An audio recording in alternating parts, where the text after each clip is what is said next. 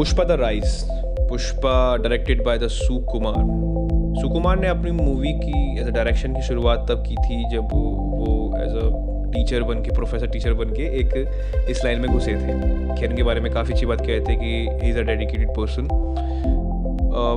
Pushpa को देख के अलू अर्जुन के परफेक्शनिस्ट का काम दिखता है पूरी अच्छी तरह पुष्पा को देख के हमें लगता है। सो बट सुकुमार ने अल्लू अर्जुन को क्यों चुना? क्योंकि इनकी जो पहली पहली मूवी जो डायरेक्टर मतलब डायरेक्टर थी, वो अल्लू अर्जुन के साथ आर्या थी, आर्या पहले Arya first Arya second so वो काफ़ी बड़ी हिट रही थी। सो ये जोड़ी बनाना काफ़ी अच्छी बात थी मेरे परस्पेक्टिव से। मूवी के बारे में बात करते हैं मतलब मूवी किस बेसिस पे मूवी का जो बैकग्राउंड म्यूज़िक और जिस तरह का प्लॉट सेटिंग करी गई है, वो पावर के बीच में पावर मनी रिस्पेक्ट जो चीज़ काफ़ी कुछ दिखाई गई है, इर्द गिर्द घूमती हुई।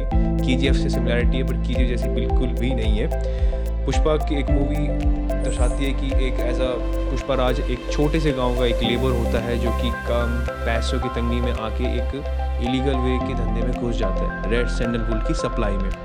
यहाँ पर एक सिंडिकेट माफिया होता है कि जो रेड सैंडलवुड की जो लकड़ियाँ होती हैं, जो बाहर देश से भेजते हैं, उनके उसको वो सब, उसको वो कंट्रोल करके रखते हैं। सो पुष्पा राज उसमें घुसता है, वो अपनी धौस जमाता है, आगे बढ़ता है तो उसको सपोर्ट माफिया के मिलता है एमएलए का मिलता है। पर वो ऐसे करते करते वो एक नई दुश्मन बना लेता है। मूवी काफ़ी कुछ मूवी में काफ़ी कुछ नया है। मतलब एज अ मेन विलन को काफ़ी लेट इंट्रोड्यूस करा गया है, जो आप सोच नहीं सकते। मतलब एक क्लिफ हैंगर पे छोड़ दिया गया है सेकंड पार्ट के बारे में हमें छोड़ने के लिए, कि हम क्या सोच सकते हैं। अब इसके हम positive so let's talk about positive खैर पॉजिटिव तो काफ़ी कुछ है। पहले जिस बारे में मैं मतलब मैं बताना चाहूँगा, मुझे सच्ची में दिल से मतलब को अच्छा लगा जिस तरह डायरेक्शन था। साउथ इंडिया की मूवी की बाद जो मतलब साउथ इंडिया इंडिया की जो सबसे बढ़िया बात होती है मूवीज़ की, वो होती है आपके डायरेक्शन जिस तरह के डायरेक्शन उनका होता है, जिस तरह की डायरेक्शन जिस तरह के म्यूज़िक बैकग्राउंड होते हैं। एक्टिंग तो ऑब्वियसली सबसे बड़ी हाइप होती है क्रिएटिव आप तलापति विजय ले लो विजय देवकोड़ा ले लो और इन्हें परफॉर्म करने की ज़रूरत ही नहीं पड़ती। है काफ़ी कुछ अच्छे एक्टर हैं मतलब face to face these are very good actors movie का सबसे बड़ा प्लस पॉइंट ये है कि इसकी स्क्रीन प्ले जब आप स्टार्टिंग में देखना स्टार्ट करते हैं तो स्क्रीन प्ले आपको बाँध के रखता है। जिस तरह की आ, किसी एक्टर का आना पुष्पराज का वो सीन करना मैं झुकूँगा नहीं ये मतलब इम्पैक्टफुल दिखाता है। खैर अगर आपने मूवी मीम्स के बाद देखी है तो बात अलग है क्योंकि मीम्स के वो अंडरस्टैंडेबिलिटी हो जाती है। काफ़ी मतलब कुछ कुछ मूवी तो इतनी फ़ेमस हो जाती हैं कि मीम्स बनना स्टार्ट होते हैं और उन मीम्स से ही जाने जाते हैं। फिर हेरा फेरी काफ़ी कुछ। सो so, मूवी का काफ़ी कुछ अच्छा उसका स्क्रीन प्ले है। डायरेक्शन तो माशाल्लाह है। एक सेकंड पॉइंट था डायरेक्शन की, जो एक्शन एक्शन सीन्स थे। एक्शन सीन्स में जब जब गोविंदराज शेट्टी, जब उसका तीसरा भाई जिसका हाथ कटा होता है, वो उसको जब मार रहा होता पुष्पा को सो वहाँ पर डायरेक्टर ने स्लो मतलब टेक कर दिखा रखा कितना स्लो जैक्स नटर के जो बैट्समैन वो सुपरमैन की सीन्स मेरे को याद आ गए थे जब मैंने देखी थी वो स्लो का। हाँ काफ़ी कुछ था अच्छा काफ़ी। मतलब डिमिशिंग लाइट डार्क कलर जिस तरह की थी डार्क फेस में थी।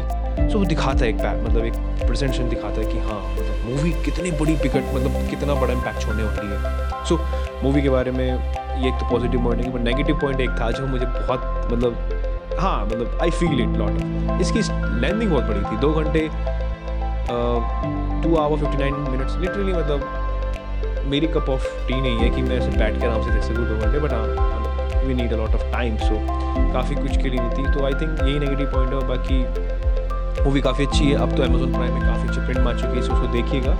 और I wish you like my audio thank you so much thank you for give me this love आने वाली मूवीज़ के बारे में आप मुझे इंस्टाग्राम पे कमेंट कर सकते हैं A S H U T O S dot eight six eight eight मेरा ये इंस्टाग्राम अकाउंट है। सो हाँ मूवी के बारे में देखिए, समझिए और जानिए। मूवी लिटरली काफ़ी अच्छी हुई। हाँ एक इंस्पिरेशन बात बताना चाहूँगा इस मूवी के बारे में जो मतलब मुझे ऐसा मैं लेके जाना चाहता हूँ कि जैसा पुष्प राज जो कैरेक्टर था, जो मेन आपका कैरेक्टर है, जो झुकने चाहता ही नहीं है, उसके बारे में काफ़ी कुछ अच्छी है कि हाँ मतलब हमें भी ऐसा अड़ियलपंथी राउडीनेस अपने काम में लाना चाहिए कि हाँ अगर हम गलत नहीं है तो हम झुके क्यों भाई? ये बात तो मेन है चलो। खैर thank you so much I hope you like this my I I really hope you will like my podcast and thank you so much.